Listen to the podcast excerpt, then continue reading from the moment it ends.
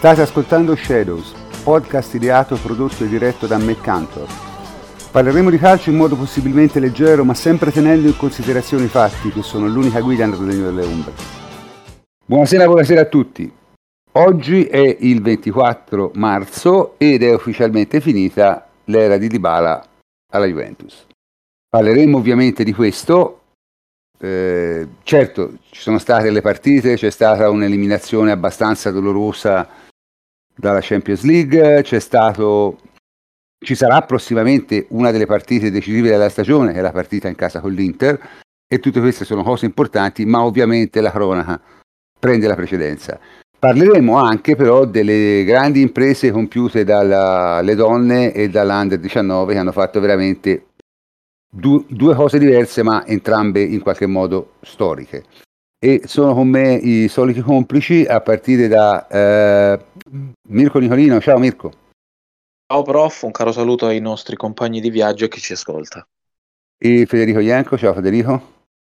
Ciao prof, ciao a tutti. Eh, Federico Gatti, Ettore Gatti, scusa, Ettore Gatti, ha ragione. Eh, ecco, no, almeno, fosse, almeno fossi Federico Gatti, avrei prima di tutto eh, un po' meno di anni e poi eh, pot- potrei davvero eh, vestire le, insomma i colori bianconeri. Salve a tutti e eh, un saluto a tutti i radioascoltatori. Ok, e Tommaso Nevi, ciao Tommaso. Ciao prof, un saluto a tutti. Michele Giliberti, ciao Michele. Ciao prof, un saluto a tutti. E infine, infine Mirko Marletta, ciao Mirko. Ciao prof, buon calcio a tutti. Ebbene, cominciamo ufficialmente la Dibaleide, cioè la, la, la telenovela di Bala che si è conclusa, eh, io dico solo la mia, eh, io non so se sia una decisione giusta, ma è una decisione logica. E questo è il problema. Perché, diciamo, offrire un contratto eh, alto di questi tempi ad un giocatore sia pure pieno di talento come Dybala, ma il cui contributo negli ultimi quattro anni, quattro anni addirittura è stato diciamo, ridotto a poco più di sei mesi, era un rischio troppo grosso. E in questo momento eh, nessuna squadra di calcio si può permettere di correre rischi del genere chi ingaggerà Di Bala lo farà e vedremo se qualcuno lo farà e, e, e, a che, e, a che, prezzi lo farà. Comunque, introduce l'argomento Mirko Nicolino, vai Mirko. Sì, chi ingaggerà Di Bala, dici bene prof, si assumerà dei rischi che la Juventus eh, non, non si è voluta accollare. Eh, si è chiusa quella che eh, molti hanno definito eh, con termine eh, mediatico una telenovela, eh, che ha radici profonde. L'ultimo atto è stato l'incontro di qualche giorno fa in cui si dice che, almeno nella versione ufficiale anche da parte della Juventus, eh, non ci sia stata alcuna offerta da parte della Juventus. Nelle ultime ore stanno circolando indiscrezioni eh, un po' mh, diverse, secondo cui la Juventus un'offerta l'abbia fatta molto a ribasso e che ovviamente sia stata rifiutata. Cambia poco cambia poco perché eh, la decisione da parte della Juventus c'è stata ed è stata forte. Eh, è stata una decisione che, eh, ha, ehm, a cui la Juventus è arrivata eh, dopo oh, lunghe riflessioni, riflessioni che hanno riguardato la tenuta atletica del, del calciatore, il suo rendimento in generale e eh, la sua collocazione tattica, perché eh, mi pare fin troppo evidente che eh, la Juventus voglia eh, incentrare eh, l'attacco del futuro su Dusan Vlaovic e eh, con ogni probabilità su un tridente puro, quello che la Juventus con Dybala non è mai eh, riuscita a fare e che invece può fare con Chiesa e eh, con un altro giocatore eh, con quelle caratteristiche. Eh, non è un caso che eh, tra gli obiettivi di mercato dei bianconeri ci siano proprio calciatori di quel tipo, attaccanti esterni e eh, alcuni eh, forti eh, e di caratura internazionale.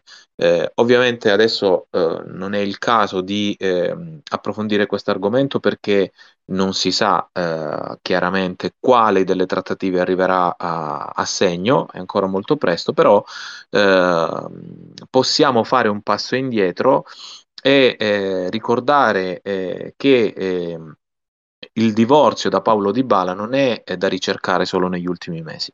Eh, molti dimenticano alcuni passaggi importanti del rapporto tra eh, la Juventus e eh, Paolo Di Bala. Ricordiamo che Paolo Di Bala eh, era già praticamente stato ceduto da, eh, da Fabio Paratici al Manchester United in cambio di Lukaku, eh, salvo poi informare il calciatore argentino per ultimo calciatore che poi ha uh, fatto saltare lo scambio rifiutando il trasferimento in Premier League. Eh, io ricordo perfettamente quei giorni e in quei giorni Di Bala, tornato addirittura in anticipo dal Sud America per aggregarsi alla truppa di Sarri, fu lasciato diversi giorni a casa eh, con allenamenti personalizzati in attesa appunto che eh, magari si convincesse di questo trasferimento, trasferimento del quale invece Di Bala non si è mai convinto. L'altro, ehm, eh, l'altro tassello che dobbiamo inserire riguarda invece l'anno successivo, il 2020, quando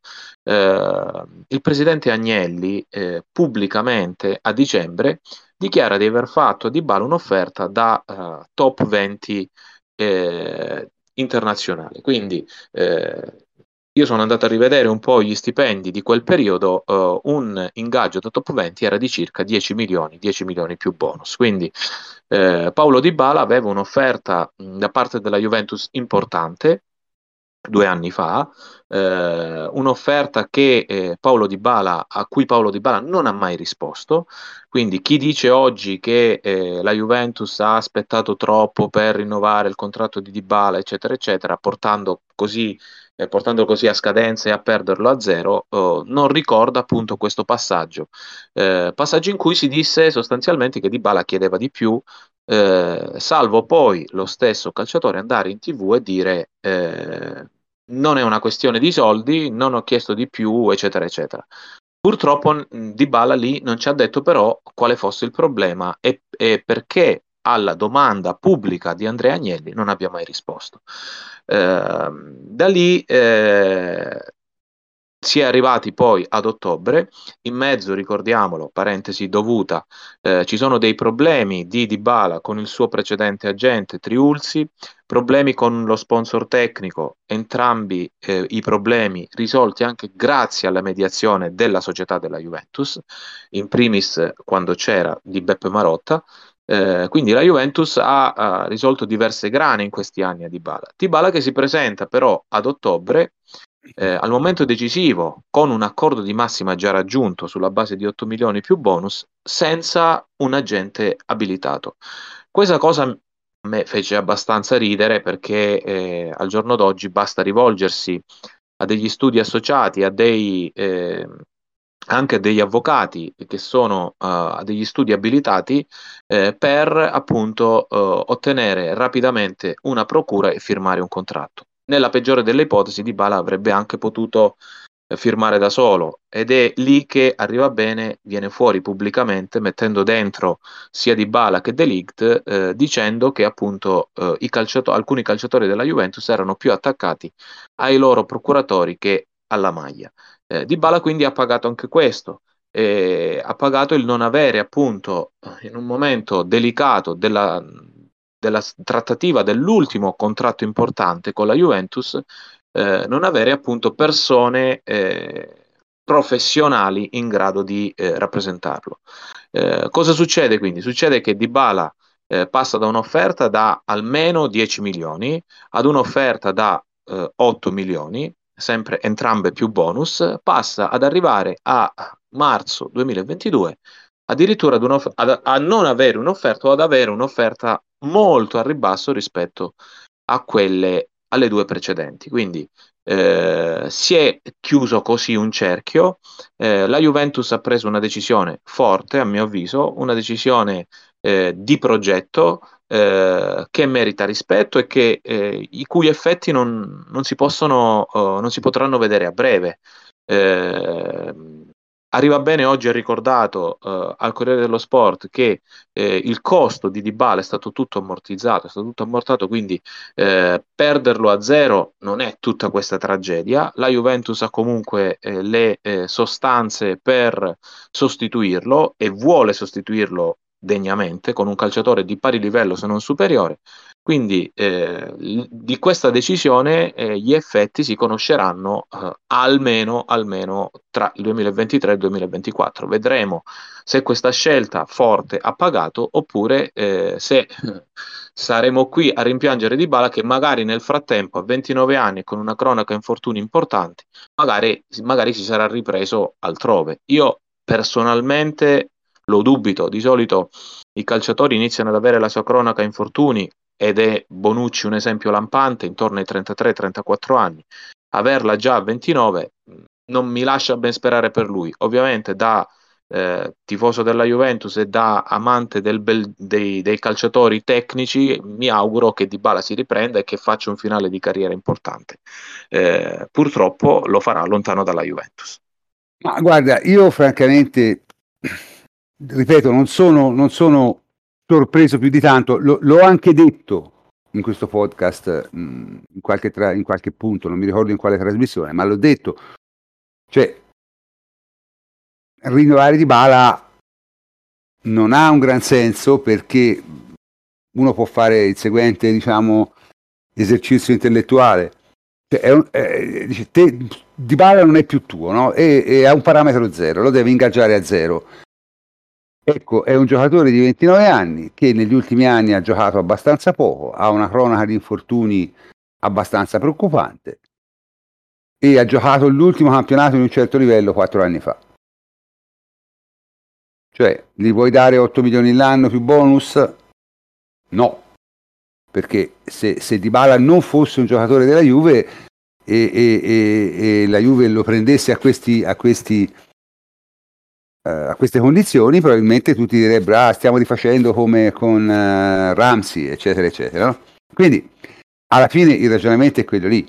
Poi è chiaro Di Bala è un giocatore che ha delle qualità che, che non sono discutibili. Il problema è che ha anche delle caratteristiche che secondo me lo rendono difficilmente compatibile col calcio che si gioca in questo momento a alti livelli. Perché è un attaccante che non ha scatto né nel breve né nel lungo. E questo, questo diventa un problema. Questo diventa un problema. Comunque, ci sono anche le vedove di Dybala, ci sono anche tra noi le vedove di Dybala, vero Tommaso? Ma, prof, eh, sì, vabbè, sic- sicuramente mi, mi, mancherà dal punto di, di, di, vista tecnico e soprattutto io in, in questi giorni ho fatto un discorso di attacco Juve da questo punto di vista da, da, sistemare e da rimpolpare con un colpo importante anche alla luce del fatto che si sia già verso soprattutto dal punto cioè da, da, fatto, da, dal fatto che si sia verso eh, Cristiano in due credo un fatturato di una sessantina di gol procurati tra gol, assist, eh, calci piazzati e quant'altro finora è stata sostituita molto bene co- con il solo Vlahovic, ma credo sia soltanto un punto di, di partenza e spero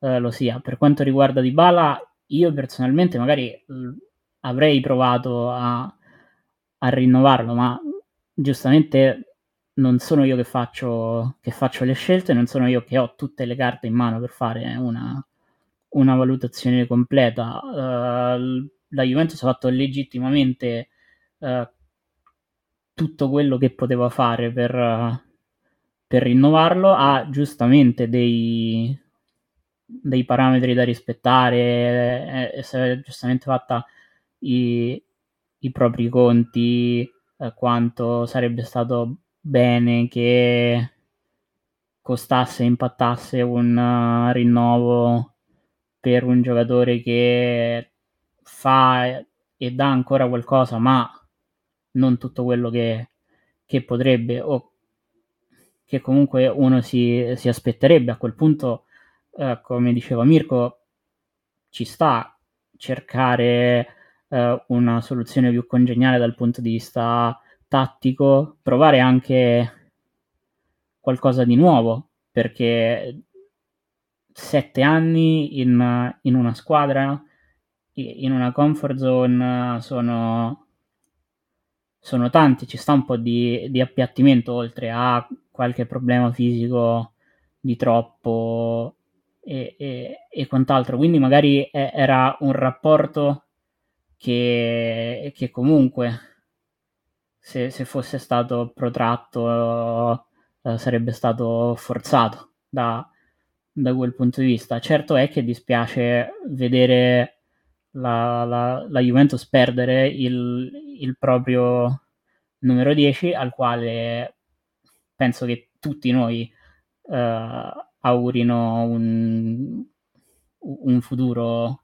brillante per gli anni di, di carriera che, che, avrà davanti, però quello che rimane è la Juventus, la Juventus che ha un'idea e un progetto eh, sicuramente in, in, mente, sono molto fiducioso riguardo a questo e non potrebbe essere altrimenti, credo sia necessario che, che, che ce l'abbia, ma al di là di, di Dybala in, in generale. E, mm, non, non, credo ci sia molto, molto, altro da dire. Io spero che eh, in questi mesi la, la Juventus eh, impieghi Dybala, Dybala eh, fisicamente stia bene e possa dare il suo perché credo sia giusto che onori il contratto fino alla fine e spero uh, di, di, potermelo godere fino, fino a maggio e, e, spero che i tifosi della Juventus comunque mh, mm, ri, ricambino tutto quello che ha fatto, F- poteva fare sicuramente molto di più, però è comunque un marcatore uh, tra i dieci più, più importanti della nostra, della nostra storia, sicuramente non è ai livelli di totem de, de, bianco, bianco-neri che nell'arco della propria permanenza hanno avuto anche uno,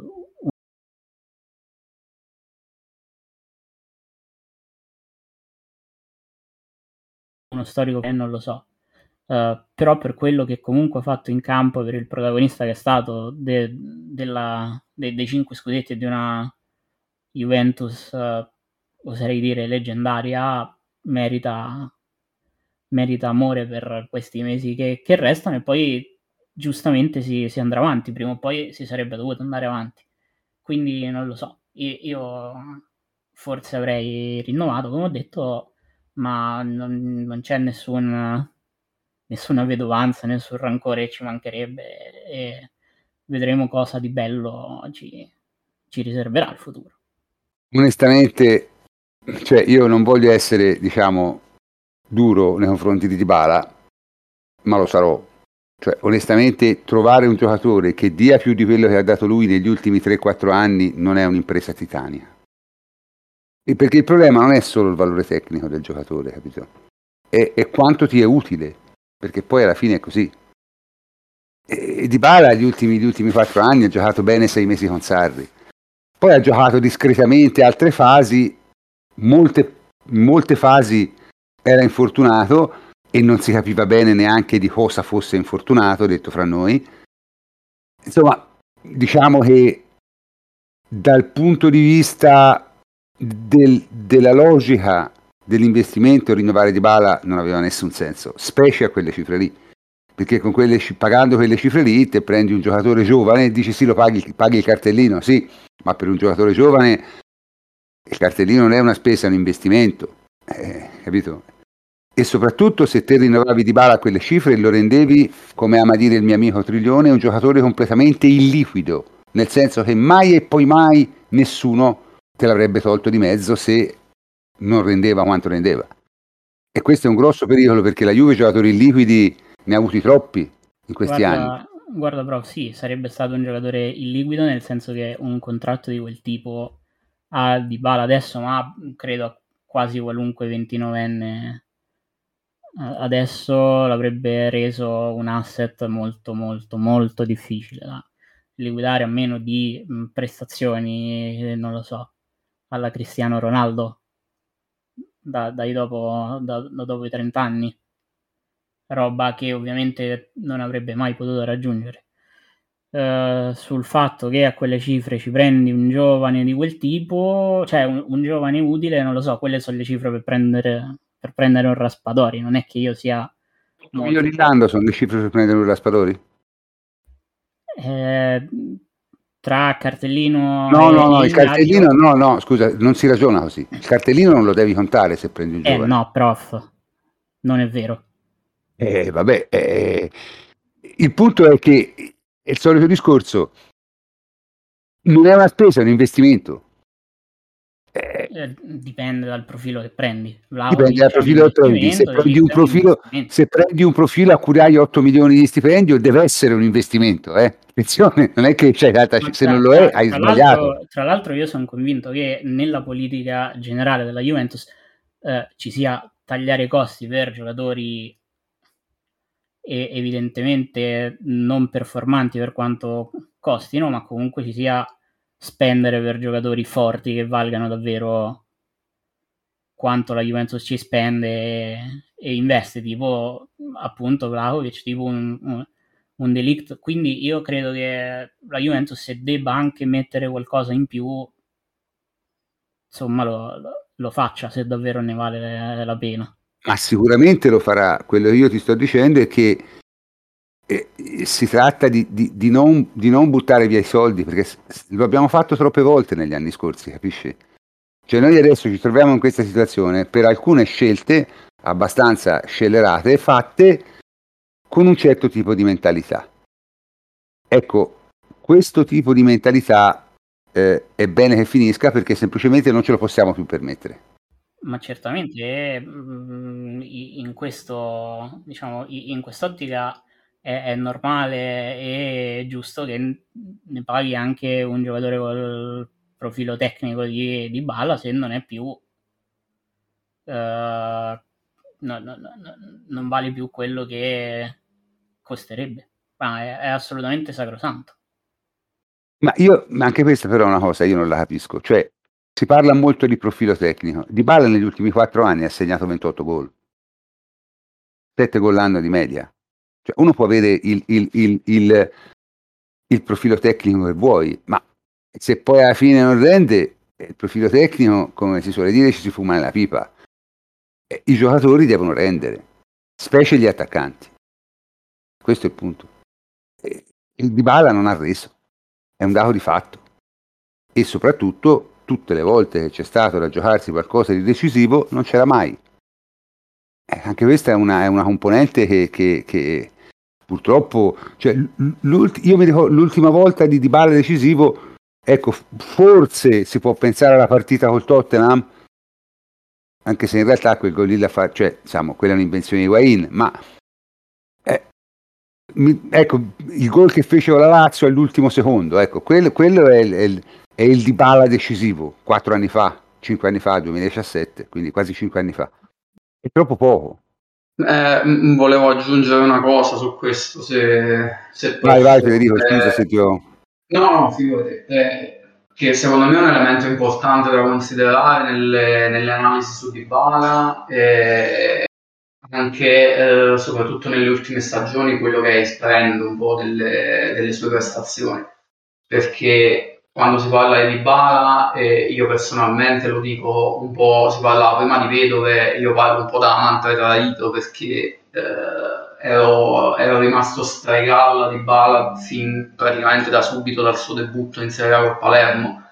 Eh, ero felicissimo quando fu acquistato e nelle prime stagioni, nelle prime apparizioni con noi era stato sfolgorante, soprattutto i primi due anni, il primo anno in particolare per me si è vista si è visto un qualcosa di che non si vedeva da tanto tempo comunque con, con la nostra maglia con, eh, in quella posizione di campo a livello tecnico proprio di cifra tecnica e di, di peso specifico in campo. E, però mh, quello che, quello che poi bisogna anche constatare è il fatto che inizialmente abbiamo preso un giocatore che sembrava avere tantissimi pregi e il potenziale per diventare un, assolutamente un top al pari di Neymar eccetera per giocarsi il pallone d'oro.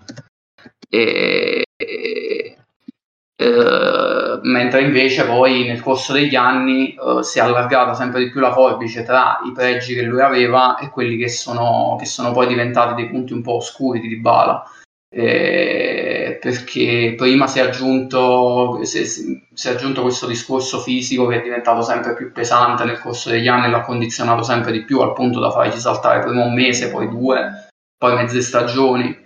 E, eh, al punto da condizionarlo poi anche quando di fatto è disponibile perché se giochi così poco quando giochi sei raramente in condizione e di conseguenza le prestazioni ne risentono a questo si è, aggiunto, si è aggiunta qualche tirata di orecchie da parte di, uh, dei dirigenti, vedi Nedved prima, poi Agnelli, uh, ora arriva bene, che sono diventate sempre più frequenti nel tempo. Sintomo uh, magari non di un atteggiamento non professionale, semplicemente del fatto, cioè sintomo di un, un calciatore che col tempo ha teso un po' ad accontentarsi uh, del, del, proprio status e non ha cercato di, di migliorarsi. E, e, poi si sono aggiunte anche altre vicende perché ora, senza voler entrare nei complottismi di chi dice che certe notizie vengono fatte uscire ad arte, però è un anno c'è il litigio con Allegri per gli orari di allenamento, poi particolarmente grottesco in questo caso. È un anno c'è la vicenda dei, delle feste in pandemia con McKenny, eccetera. Eh, insomma, ci sono stati anche degli episodi poco piacevoli e personalmente penso che a un certo punto, se si parla di rapporto costi-benefici, eh, che è un termine, una terminologia che mi sta abbastanza sulle scatole, ma tant'è, a un certo punto semplicemente quello che Dybala ti toglie è diventato pari, se non preponderante, rispetto a quello che Dybala ti dà. E quindi la Juventus ha iniziato a fare i suoi ragionamenti in maniera uh, molto, molto tranquilla, come ha detto Tommaso, ha ragionato per, per quello che è il meglio del, del suo futuro, perché semplicemente a un certo punto capita in, in, certe storie che si arrivi a un punto in cui il rapporto eh, diventa un po' tossico, nel senso che fa, fa quasi più male a entrambi proseguirlo che interromperlo a un certo punto. Su questo mi sento di mettere le mani avanti anche rispetto a quello che dice Mirko, cioè di Bala io sono convinto che andando altrove potrà sicuramente rilanciarsi ed è difficile che faccia peggio di quanto abbiamo visto negli ultimi due anni, in particolare alla Juventus, proprio perché penso che lui semplicemente abbia finito il suo tempo alla Juventus probabilmente prima di questa scadenza e quindi altrove potrà ritrovare stimoli, magari ritroverà condizione con altre metodologie di allenamento, troverà un altro ambiente, eh, troverà una diversa collocazione in campo, perché poi io ho citato il primo anno che ho fatto a Torino, Di Bala nel primo anno a Torino aveva una collocazione ideale che successivamente ha avuto poche volte. È vero che lì la collocazione ideale era dovuta anche alla presenza di giocatori come Pogba e Manzukic che erano particolarmente adatti a, al suo modo di giocare e successivamente un po' c'è stato un calo da parte della, della cifra tecnica della squadra, un po' c'è stato, c'è stato, un calo da parte sua e di conseguenza non siamo proprio riusciti a rimetterlo per bene in campo. Uh, è diventato sempre più difficile collocarlo in un tridente, in un attacco a tre, in un attacco a due, trequartista, punta e è rimasto un po' in un limbo di equivoco tattico. Quindi semplicemente per me siamo arrivati alla fine come ripeto, uh, dice bene Tommaso quando dice è un giocatore che ci ha dato tanto, va ricordato in quanto tale, ha vinto tanto con la nostra maglia e semplicemente va preso atto del fatto che probabilmente questo è il momento migliore per ringraziarlo e dirsi addio. Bene, sì, eh, diciamo che insomma, ripeto, io, io, io, io la, la, trovo una cosa abbastanza inevitabile e, e, e secondo me, voglio dire, lo era da prima, nel senso io mi sono espresso su questo già qualche mese fa. Chiaramente lo sostituiranno in qualche modo, come ancora non si sa. Vedremo, vedremo. Io personalmente non credo ci sia bisogno di un, un giocatore con le sue caratteristiche alla Juve, francamente. quindi vedremo un po' dove decideranno di, di, di, di buttarsi, se prenderanno un esterno di qualità eh, oppure se investiranno questi soldi che hanno risparmiato in qualche altra operazione, mm, magari non, non strettamente in attacco, non lo so. Mm, questo è tutto da vedere e, e ne parleremo a giugno. Insomma, saremo tutti qui a giugno, a luglio a, a parlare di queste cose. Ora, prima di passare alla seconda parte, io volevo accennare un attimo, eh, visto che mh, mm, la discussione è durata meno del previsto, volevo accennare un attimo a, a quello che abbiamo visto anche di calcio giocato no, alla Juve. Abbiamo visto una brutta eliminazione in Champions League e abbiamo visto comunque un, un diciamo, il sedicesimo, diciassettesimo risultato utile consecutivo in campionato. Ma Mirko, che cosa, che cosa ne dobbiamo dedurre da, da, da questo? Ma eh, mi pare che eh, Allegri stesso abbia sempre scisso le due, le due competizioni, la Champions dalla, dal, dal, campionato. Eh, il campionato dice che eh, la Juventus eh, si è eh, portata a meno 1 dal terzo posto a meno 4 dal secondo posto eh, dopo essere partita molto male con un eh, gap rispetto alle prime importante. Eh, quindi eh, se probabilmente le prestazioni non sono state sempre esaltanti, c'è sicuramente un miglioramento dei risultati che è innegabile. Eh, perché stiamo parlando di eh, 16 risultati utili consecutivi, 11 vittorie e 5 pareggi, eh, su cui secondo me nessuno avrebbe scommesso eh, il 27 novembre quando la Juventus perdeva in casa 1-0 con l'Atalanta. Eh, allora i commenti erano oh, catastrofici, eh, pre- lasciavano presagire disastri e oggi invece abbiamo in campionato una Juventus che è, è lì a lottarsela con le prime. Eh, probabilmente chiuderà quarta, terza, non lo so, però eh, ora ha anche un margine gestibile nei confronti delle eh, inseguitrici e tra l'altro eh, quelle lì davanti eh, non mi pare abbiano un calendario migliore di quello della Juventus. Male per loro che eh, non hanno approfittato del, del vantaggio che avevano. Ehm, in Champions eh, purtroppo ehm, eh, Allegri secondo me si è fatto incartare da Emery. Emery ha ehm, ha, ha preparato la partita bene, ha, l'ha preparata eh, difensivamente con un eh, 5-4-1 che spesso con, con, le due linee che spesso si fondevano una con l'altra, era un qualcosa di, di, di incredibile per certi versi, però eh, è stato bravo poi a sfruttare il fatto di avere un attaccante forte, importante, di quelli che fanno la differenza e lo ha messo in campo in un momento uh, importante, topico della partita e eh, si è trovato di fronte un difensore eh, purtroppo che nei momenti topici dimostra sempre di essere eh, di un livello inferiore, eh, ha causato un calcio di rigore, poi da lì purtroppo la squadra è completamente uscita dalla partita, una partita che però la Juve aveva giocato bene soprattutto nel primo tempo, creando delle occasioni da gol, sbagliandole, eh, c'è purtroppo però eh, una costante nell'ultimo triennio che eh, la Juventus arriva a, a, queste partite decisive di Champions League con la rosa ridotta e eh, il, il, quarto anno, eh, considerando anche i quarti contro l'Ajax, ricordiamo che con l'Ajax erano i quarti di finale, invece nelle ultime tre stagioni gli ottavi, ehm, e arriva secondo me giocando male anche la partita di andata, non sfruttandola al meglio.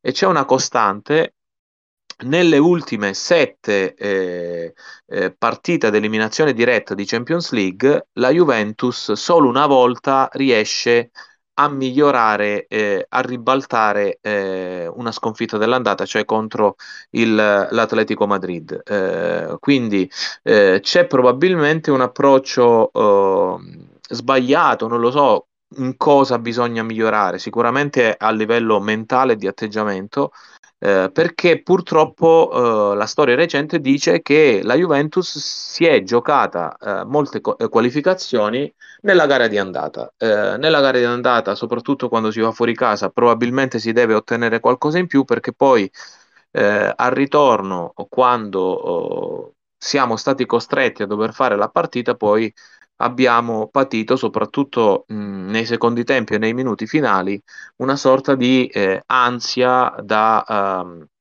da, risultato importante. Per me eh, decisivo è il fatto che la Juventus in questi anni abbia abbassato la caratura internazionale dei, eh, de- della sua rosa, eh, sono andati via diversi senatori, cioè diversi calciatori abituati a certo tipo di partite, e eh, la costante è che con una rosa sostanzialmente eh, eh, uguale, eh, se, se, non per pochi elementi, nell'ultimo triennio, nel momento decisivo la squadra si scioglie eh, come neve al sole alla prima, alla prima difficoltà. Ecco, mi pare che la Juventus abbia bisogno di innestare in questa rosa eh, degli elementi di, eh, in grado di eh, e abituati a certi palcoscenici, a certe partite, perché l'impressione è che quando si alza il livello mentale della partita, molti la subiscano e eh, non riescano quindi a farci fare la differenza. Ma guarda, io ti dico la verità, cioè, sono abbastanza d'accordo, su una cosa no però, cioè, non facciamo passare quella partita come il capolavoro di una Emery, perché non è così perché non è che il Villarreal ha disinnescato la Juve, la Juve nel primo tempo si è mangiata 4 gol. Cioè, quindi n- non è, diciamo, non è stata la, la partita di Unai Emery che ti ha impedito di segnare o di avere palle gol nel primo tempo. Non è che ti ha disinnescato, è che la Juve l'ha avute, l'ha sbagliate, che è una colpa, e poi ha subito giusto forse anche inevitabilmente, perché chiaramente stavi giocando con gli stessi giocatori da, da troppe partite e giocare un tempo in Italia può anche bastare, è chiaro che in campo internazionale non ti basta, questo è evidente. Però insomma, non esageriamo nemmeno con, con i complimenti a una Emery perché se Allegri avesse vinto una partita così l'avrebbero crocifisso. No, ma infatti, prof, eh, ehm, ho, ho poi sottolineato che comunque sulla partita si fa una narrazione, una narrazione, sbagliata perché comunque la Juve ha giocato, soprattutto nel primo tempo e le sue, le sue, occasioni le ha avute.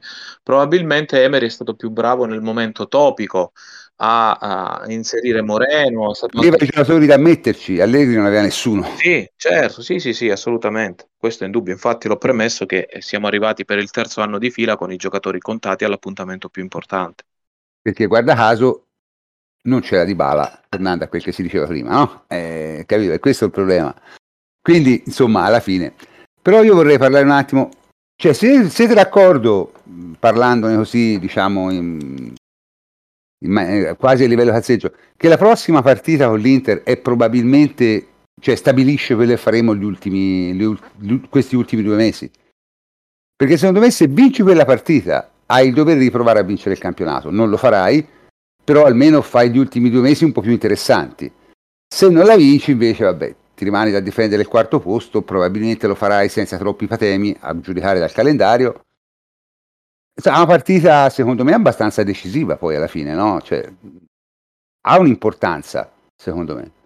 Beh, prof, diciamo che secondo me, vabbè, è uno snodo fondamentale, eh, anche per quello che abbiamo detto nella scorsa uh, puntata di, di, questo podcast con, con Triglio e uh, diciamo alla luce del fatto che ci sembrava abbastanza palese, ci sembrava importante che la Juventus uh, vivesse la Champions come una, una piccola avventura estemporanea, cercando ovviamente di andare il più lontano possibile, però si concentrasse sul, sul campionato. E secondo me questa è una, è una svolta perché non so se per vincere lo scudetto, ma sicuramente per provare ad arrivare più in alto possibile, più in alto del quarto posto, portare via tre punti dallo stadium eh, contro, contro l'Inter.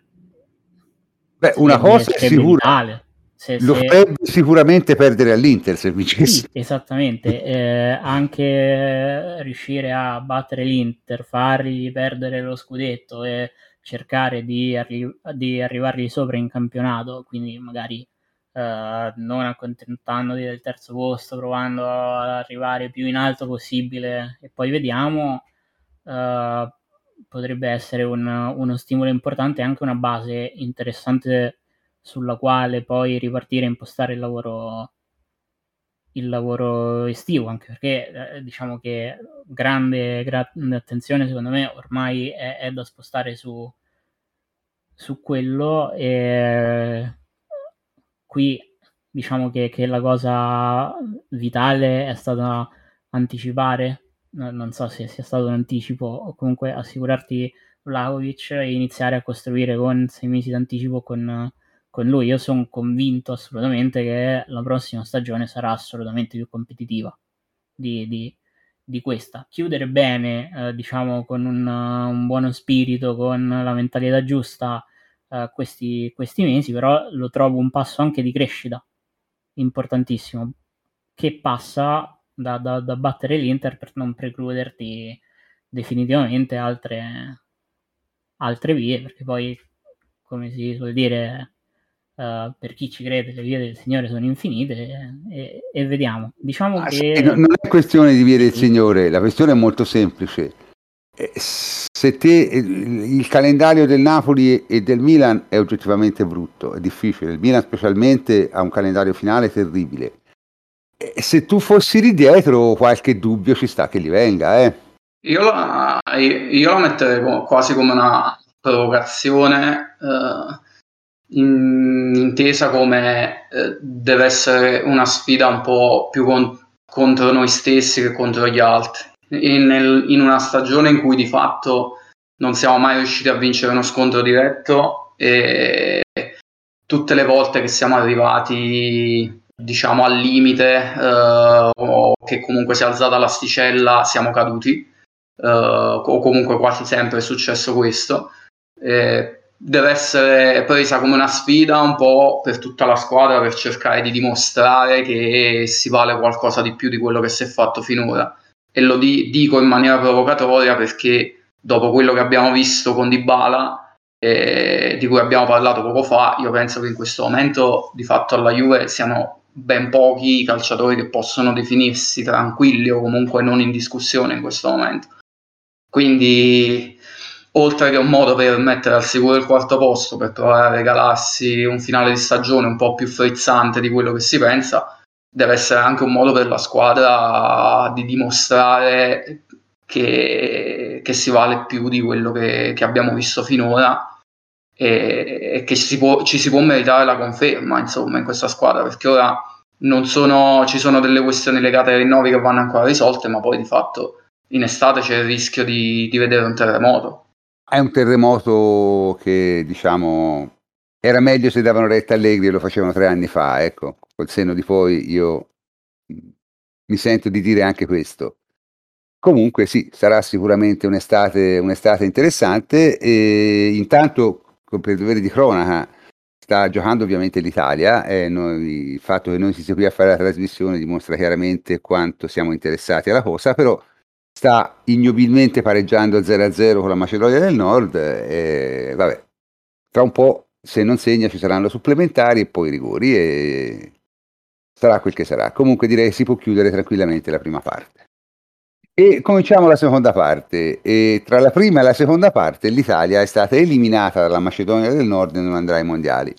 Eh, finale abbastanza atteso, secondo me, eh, e che dimostra una volta di più quanto a volte le prestazioni in, in, in un periodo diciamo limitato, breve, siano eh, poco indicative per le nazionali. Comunque, detto questo, eh, dobbiamo anche salutare eh, Mirko Nicolino che ci ha lasciato perché aveva degli impegni ovviamente di natura personale. Quindi lo salutiamo, ciao Mirko, e cominciamo, cominciamo pure la seconda parte e cominciamo ovviamente con, con le donne. Quindi vai, vai Mirko, Marletta, vai.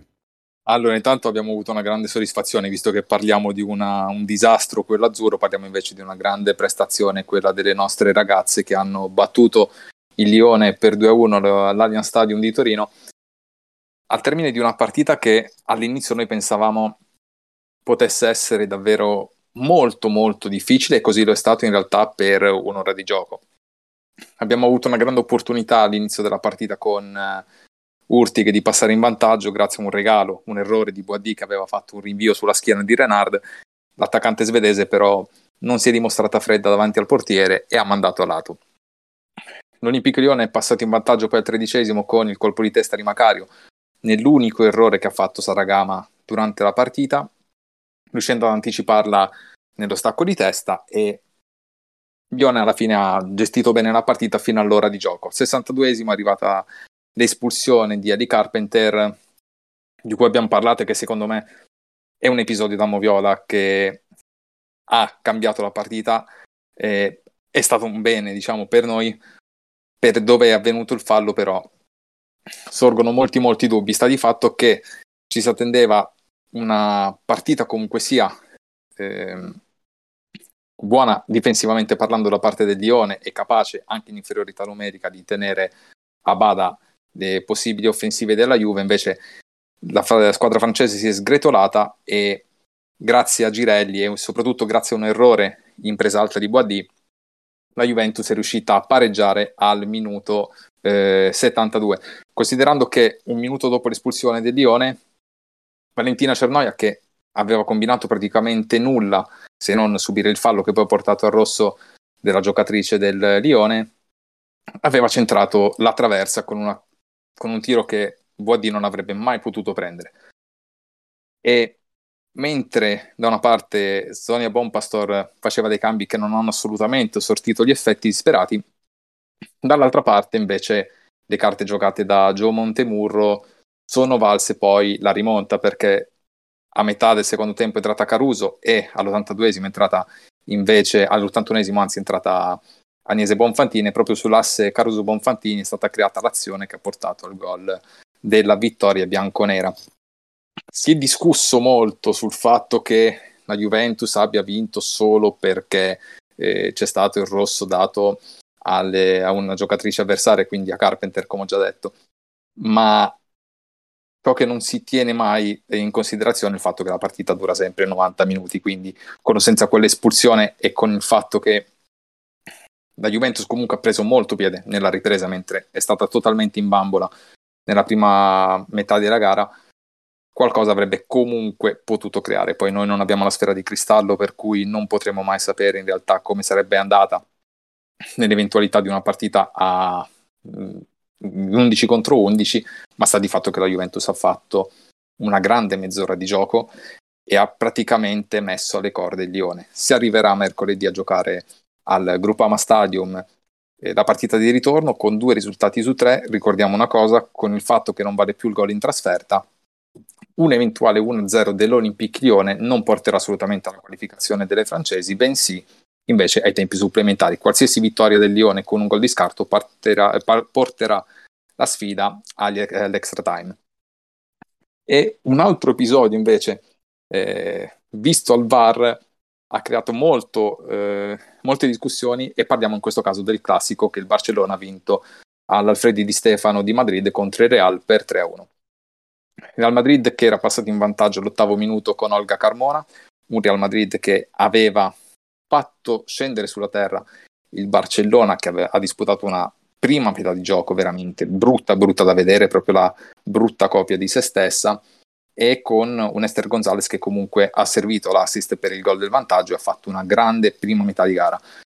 Nella ripresa il eh, fallo di Olga Carmona, valutato fallo poi al VAR su Graham Hansen, è costato il rigore che poi ha trasformato Alexia Putellies e da lì è cambiata la partita del Barcellona che ha trovato con la subentrata Claudia Pina e poi con un tocco sotto sublime di, di Alexia Putellas, visto che nella prima metà di gara par- parlavamo anche di gesti tecnici. E con questo ha chiuso la partita nel recupero e ha portato sul 3-1 il Barcellona. Prossima settimana, giovedì 31, si giocherà il ritorno in un campo no che si prevede tutto esaurito. C'è stato già il sold out quattro settimane fa, speriamo che vengano mantenute le pretese. Parlando delle ultime due partite, il eh, Paris Saint-Germain ha espugnato l'Allianz Stadium stavolta di Monaco di Baviera grazie a un'ottima Maria Antonietta Catotò che ha realizzato una doppietta e nel secondo tempo Bula ha rimediato segnando il gol che ha dimezzato il divario per quanto riguarda le, la formazione tedesca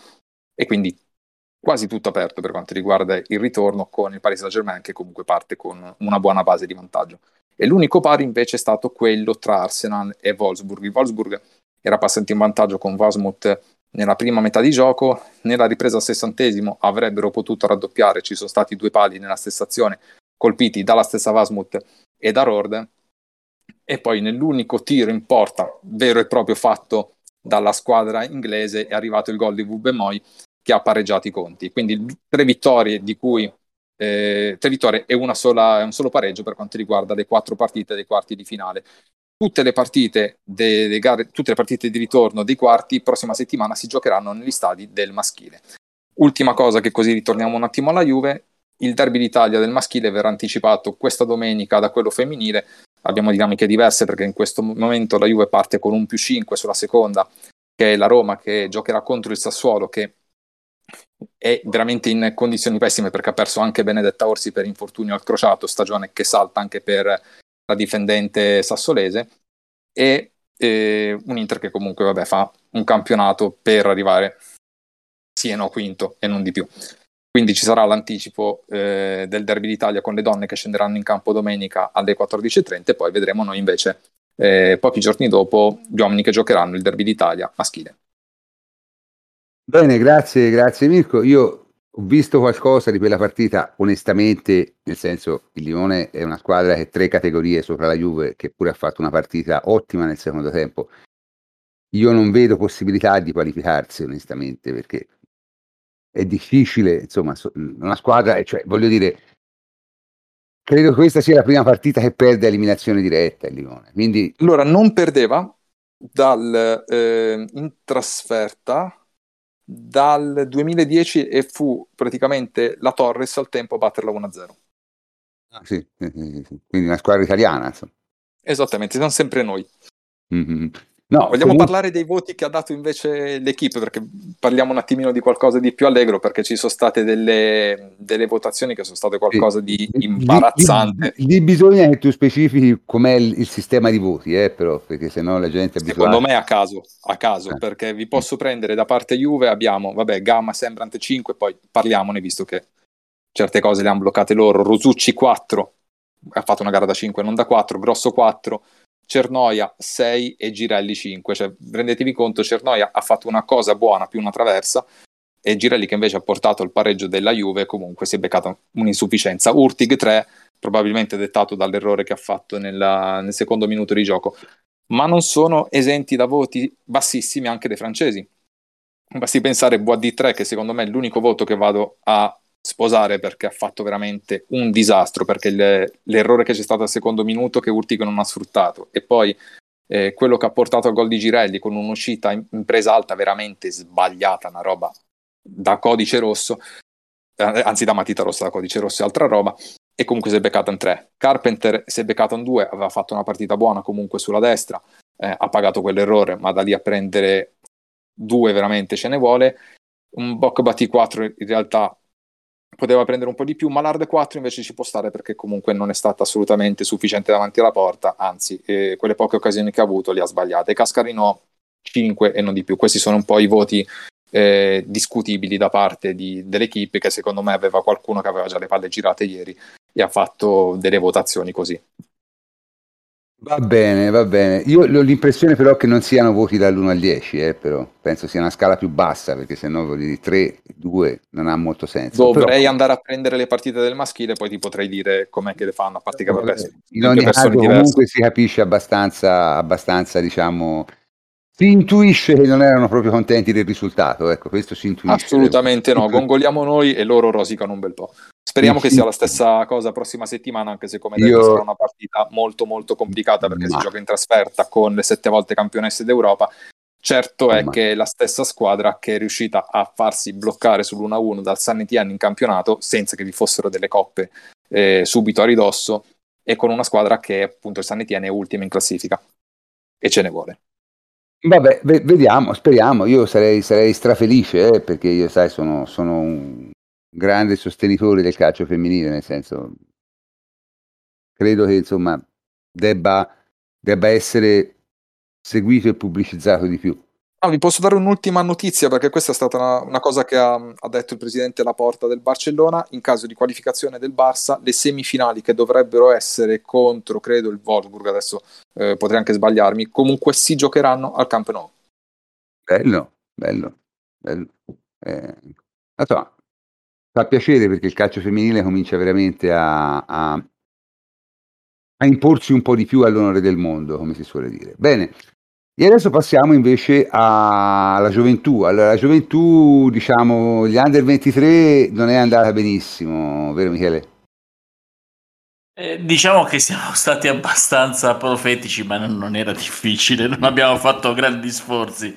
Eh, le ultime tre partite purtroppo sono state tre sconfitte, e due erano decisamente preventivabili quella contro il Sud Tirol l'avevamo praticamente annunciata, anche se è stata più combattuta di quanto potessi immaginare. Il Sud Tirol ha vinto solo 1-0, anche loro hanno problemi eh, di finalizzazione di la verità. Eh, l'ultima invece è stata con il Padova che è secondo in classifica e ci ha sconfitto per 2-1, anzi eravamo anche andati in vantaggio e se vogliamo di queste tre partite forse la nota più, più lieta è il ritorno al gol di Marco da Graca che è stato veramente sfortunato questo, questo campionato. Tra Covid, operazione al cuore, infortunio, eh, ce ne ha messo per ritornare eh, a segnare. E in mezzo si è giocata la partita contro il Lecco, dove anche questa è finita male 2 a 1, appunto con gol di Iocolano per l'Under 23. Il Lecco, che diciamo è poco più sopra la Juventus in classifica, 4 punti sopra, era la partita più eh, alla portata, eh, anche se giocata fuori casa, eh, ma è andata male. Eh, la prossima è con il Virtus Verona, che mm, è una squadra che è poco al di sotto della, della zona playoff. Eh, giochiamo fuori casa anche questa volta, speriamo di riprenderci perché dopo un filotto di risultati utili ci siamo ritrovati tre sconfitte eh, che magari abbassano un po' il morale. Aggiungo che non deve essere facile per Zauli, l'abbiamo detto più volte, fare a meno di certi giocatori tra l'infortunio di Ache e la mancata convocazione eh, di Miretti e Sule prestati alla squadra, alla prima squadra o alla Youth League. Eh, mettere insieme insomma una squadra diversa per queste ultime tre partite non deve essere stato facile. Eh, speriamo bene per il futuro, speriamo comunque di mantenere almeno il, posto in, nei playoff, ma dovremmo riuscirci eh, siamo ottavi in questo momento e mm, posto, eh, l'ultimo posto utile è a 40 punti, siamo a 46 punti. Eh, certo è che dobbiamo ritornare a segnare in maniera eh, più costante e speriamo di, di, farlo e speriamo appunto che da Graca si sblocchi definitivamente. Ora lascio ovviamente la parola a Ettore perché abbiamo invece una bella impresa quella della, de, nella Youth League della, della, nostra primavera, la squadra primavera, più qualche rinforzo dell'Under 23. Sì, grazie.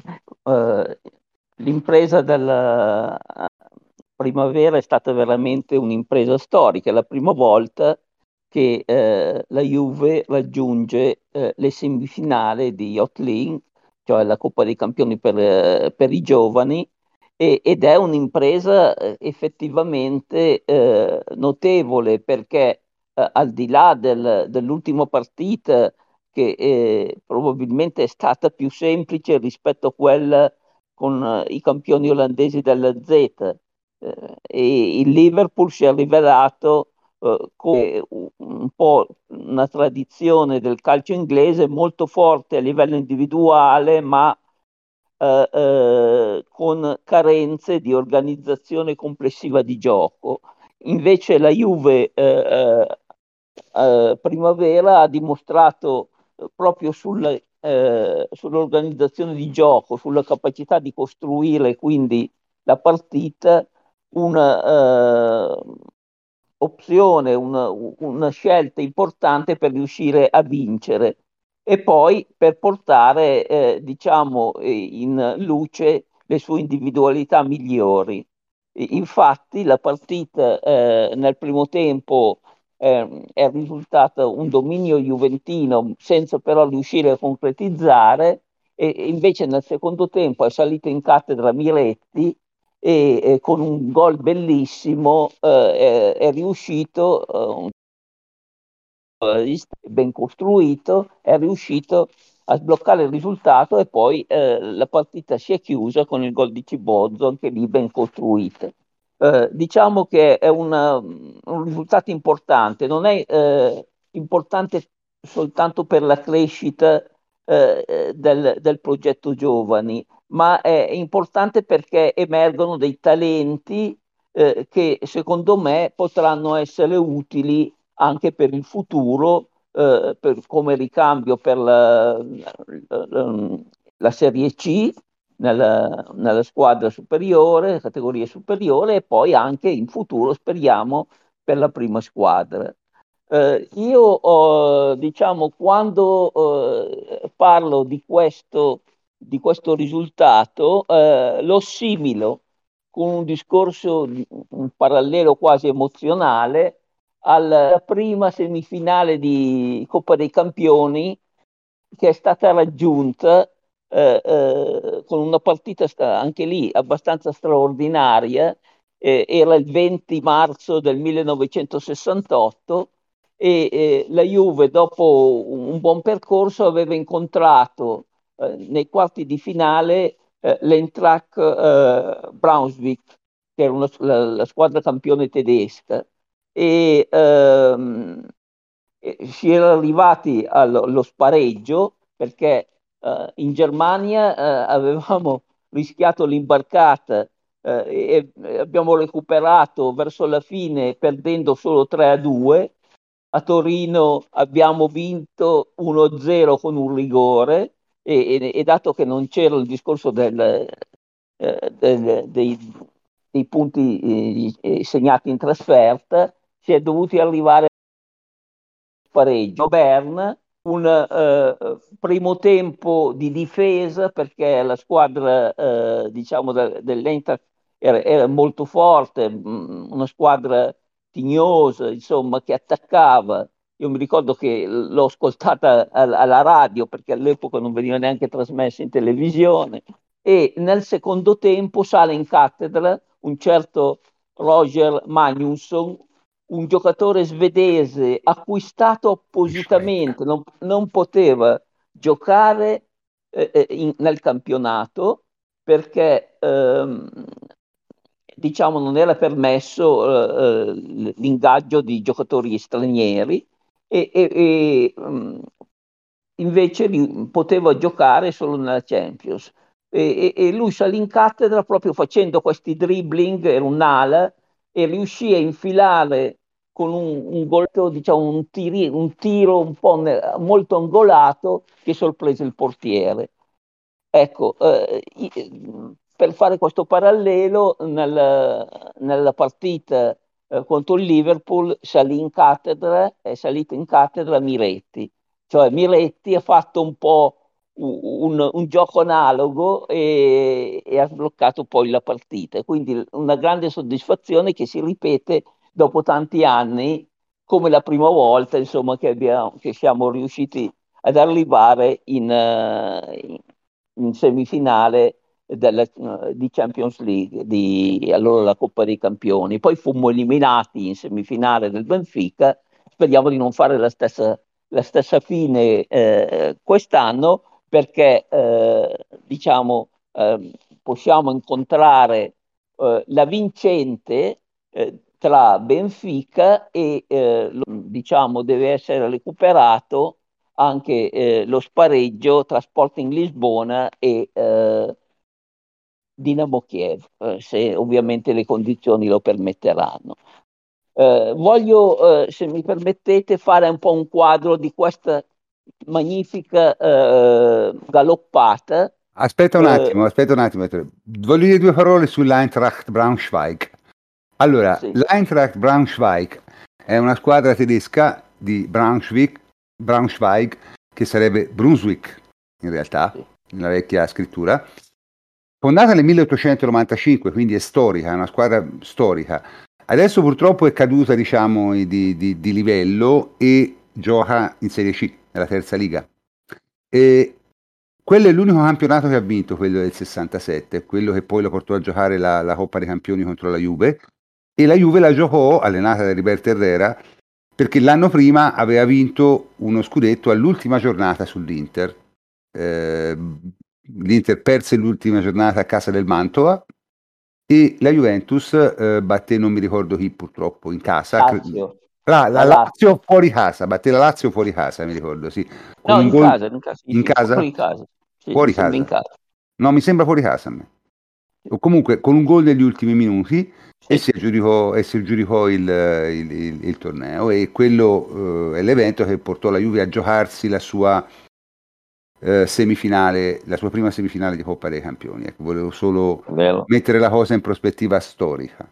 Okay? Giusto, giustissimo. Non solo, l'Inter aveva beneficiato del posticipo de, del, dell'ultima giornata perché uh, dovette giocare la finale di, di, Coppa dei Campioni e perse 4-1 con il,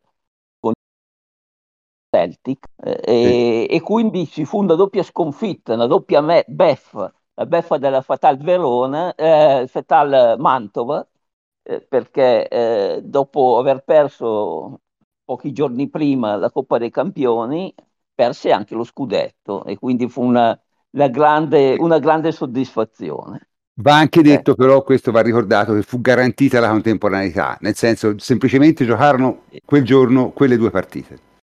Sì, sì, sì, questo è giusto, però diciamo furono posticipate. Furono posticipate, sì, tutte e due. Furono posticipate tutte e due. Sì, sì, sì, e mi ricordo appunto che, che, che mh, eh, dopo aver subito il gol Sarti, l'allora portiere dell'Inter, che l'anno dopo passò alla Juve, tra l'altro, e, e prese, pre, prese, il palo a testate. Mi ricordo questo episodio, io ero un ragazzino, te sei, hai un anno meno di me, quindi ancora più piccolo, ma ah, io, avevo, io, avevo, dieci anni, insomma, nel 67 e, e mi, ricordo, mi ricordo questo episodio, insomma, eh, ho questa fotogramma in bianco e nero, se chiudo gli occhi me lo vedo ancora davanti, è passato tanto tempo. Ok? Comunque dicevi la cavalcata, la cavalcata? La cavalcata è, è, ha portato eh, diciamo, a vincere tutte le partite del gironi e poi a, a giocarsi eh, gli ottavi con, eh, con la Z Alkmaar eh, che eh, si chiuse con la vittoria ai rigori, con un, una parata di Senko e, e poi il 2-0 con il Liverpool. Ecco, volevo chiudere con uh, un riferimento a, a, questi validissimi giocatori, perché secondo me la, la, il merito è anche del mister eh, Bonatti, ma eh, abbiamo squadra che ha dei talenti significativi, a partire dal portiere, portiere Senko che io lo considero una promessa, una, una seracinesca, perché eh, ha una grossa eh, capacità eh, atletica, ma anche una rapidità nell'interpretare il, il ruolo, di anti, uscire eh, con molta prontezza e deve migliorare anche lui, ha dei limiti nel gioco uh, di piede, nel, nell'uscita, diciamo uh, con la palla, deve stare un po' più attento, ma secondo me è un giocatore che promette molto bene. Poi abbiamo Savona che è uno stantuffo terzino eh, che ha una capacità eh, di spinta veramente notevole. Eh, si trova sempre pronto quando arriva per fare cross, per eh, servire eh, gli attaccanti con una capacità di corsa eh, veramente eh, importante. Eh, anche lui deve migliorare, ma anche dal punto di vista difensivo si fa valere, è stato utilizzato anche come centrale di difesa. In, in, difesa abbiamo due giocatori co- molto promettenti eh, a centro area eh, difensive come Muremovic che è un vero muro, eh, ha capacità anche di impostazione molto buona, eh, anche con lanci abbastanza eh, lunghi, ma anche bravo eh, nel, eh, soprattutto negli anticipi e nella lettura del, del gioco. Uh, Zhuanggo uh, è un giocatore che gioca sempre a testa alta, uh, sa impostare molto bene, è stato utilizzato anche eh, a centrocampo e quindi eh, ha queste caratteristiche eh, di impostazione che ricordano i, i, giocatori di un tempo, i, i vecchi centromediani che impostavano, erano liberi, che impostavano eh, il gioco di squadra. Poi abbiamo Turicchia, eh, un giocatore eh, molto duttile che sa gio- giostrarsi bene sia in fase di spinta come terzino sinistro, sia come laterale alto. Poi a centrocampo eh, dobbiamo eh, ricordare Mulazzi. Mulazzi, eh, guardandolo eh, giocare, si vede subito che è un talento che ha una grande potenzialità per la facilità di corsa, per la facilità di inserimento, per la capacità di, di assist. Eh, viene soprannominato Molastist per dire che ha questa grande capacità di, di, di passaggio eh, e, e, di cross. Eh, è che secondo me farà molto bene anche in futuro e sarà un talento da tenere sempre sott'occhio. Uh, a centrocampo abbiamo poi eh, grande, uh, la grande promessa di Miretti. Miretti quando entra in partita e, e, e, e, riesce a far giostrare il centrocampo cambia le partite, quindi è un giocatore che si è già imposto, quindi anche a livello più alto. poi abbiamo Bonetti, Bonetti un giocatore che era partito come trequartista, come attaccanti e che eh, il mister ha reimpostato come eh, regista della squadra e sta migliorando tantissimo anche in fase di interdizione, è sempre presente e, e ha qualità tecniche notevolissime e quindi anche lui secondo me una sorpresa per il futuro eh, dei giovani. Poi abbiamo Ealing Junior, io lo, a volte l'ho criticato perché manca un po' di continuità, ma ha soprattutto una grande eh, velocità e una capacità eh, molto forte eh, nel, nel, dinamismo, nel, nella possibilità di passaggio eh, e anche eh, di creazione di tiri eh, da lontano eh, a volte ha, fatto, ha, segnato anche diversi gol eh, tirando da lontano. Davanti abbiamo questo Cibozzo che è un torello, un giocatore aggressivo, anche abbastanza eh, con uno spunto rapido e anche forte capacità balistica. Eh, che è affiancato eh, dall'altro gioiello, quello che potrebbe diventare il futuro di bala della Juve, cioè Sule. Sule noi abbiamo, abbiamo già visto anche in prima squadra per pochi minuti, ma che secondo me ha il talento proprio eh, in termini di capacità eh, di eh, classe tecnica tali da poter fare la differenza. Quindi questa era un po' la formazione, poi ce ne sono tanti, tanti altri giocatori che compongono la squadra che stanno crescendo molto bene e quindi io sono molto fiducioso. Adesso ci attenderà, eh, diciamo, la fase finale a Nyon e poi la lotta anche per la, il campionato primavera, anche se qui c'è una squadra favoritissima che è la Roma e, e la situazione è un po' più complicata.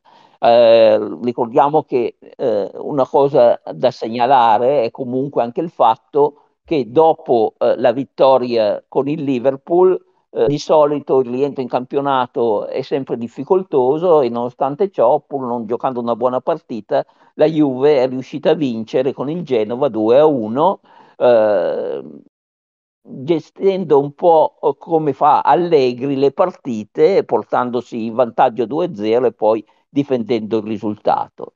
Quindi sono molto soddisfatto e spero che da questo, eh, diciamo, percorso eh, non solo arrivino dei risultati per la primavera che hanno oh, diciamo un valore anche un po' limitato, ma soprattutto escano talenti utilizzabili eh, per il futuro della prima squadra. Grazie, grazie, grazie Ettore. Eh, allora, direi che per stasera si può anche chiudere. Abbiamo parlato delle cose più importanti. Eh, siamo anche in grado di dirvi ragazzi, eh, trovatevi qualcosa da fare novembre e dicembre di quest'anno. Noi ovviamente qualche podcast lo faremo. Io ho guardato il calendario, in quel periodo ci sono, dunque vediamo un po', gli europei di nuoto in basca corta, i mondiali di nuoto in basca corta i campionati italiani assoluti. E allora è il momento e forse io e Mirko faremo un podcast di nuoto, perché mi sembra anche giusto, no Mirko? Mi sembra anche giusto eh, ogni tanto cambiare, cambiare sport. Comunque, ah, sicuramente scendo io in vasca, dai. Ecco, ci facciamo io e te un bel podcast di nuoto, sì, almeno non l'ascolta nessuno, però ci divertiamo, insomma. Ah, quello è sicuro, visto che non avremo soltanto la femminile da seguire in quel momento lì, però veramente no, grande. Volendo si può fare anche qualche trasmissione sui mondiali, eh? cioè, non è che a me se, che, che, perché non c'è l'Italia io i mondiali non li guardo, insomma, non, non sono così. è sempre comunque un, una vetrina del calcio mondiale. E, e guarderò sicuramente molte partite. Sicuramente. Fa molto specie però sapere che per due, fi- per due, edizioni di fila noi non si va ai mondiali, qualcosa di, di veramente mal, clamoroso. Mal voluto non è mai troppo. Mal voluto non è mai troppo. Questo è il problema. Eh, questo, questo, è la nazionale italiana e c'è stata questa grossa illusione degli europei eh, che secondo me andava considerata come tale, ma le prestazioni degli ultimi mesi sono figlie del, del, dell'infatuazione post-europeo, come sempre, no? Perché tanto in Italia siamo specialisti in queste cose. Comunque, comincio col salutare tutti i miei complici, a cominciare da Federico Ienco. Ciao Federico. Ciao prof, un saluto a tutti e eh, Michele Giliberti. Ciao Michele. Ciao prof, alla prossima, un saluto a tutti. Tommaso Nevi, ciao Tommaso. Ciao prof e così a corollario di, di questa umiliazione eh, ci metto anche l'ultima notizia del fatto che la FIGC abbia dato il proprio assenso a un amichevole contro la Turchia da giocare martedì. Vabbè, lasciamo perdere. E Ettore Gatti, ciao Ettore. Ciao prof e grazie a tutti gli ascoltatori. E infine Mirko Marletta, ciao Mirko. ciao prof, ciao a tutti, vi dedicherò un gol nell'amichevole Italia-Turchia. Ok, ok. E io sono il professor Cantor e vi saluto. Buonanotte a tutti.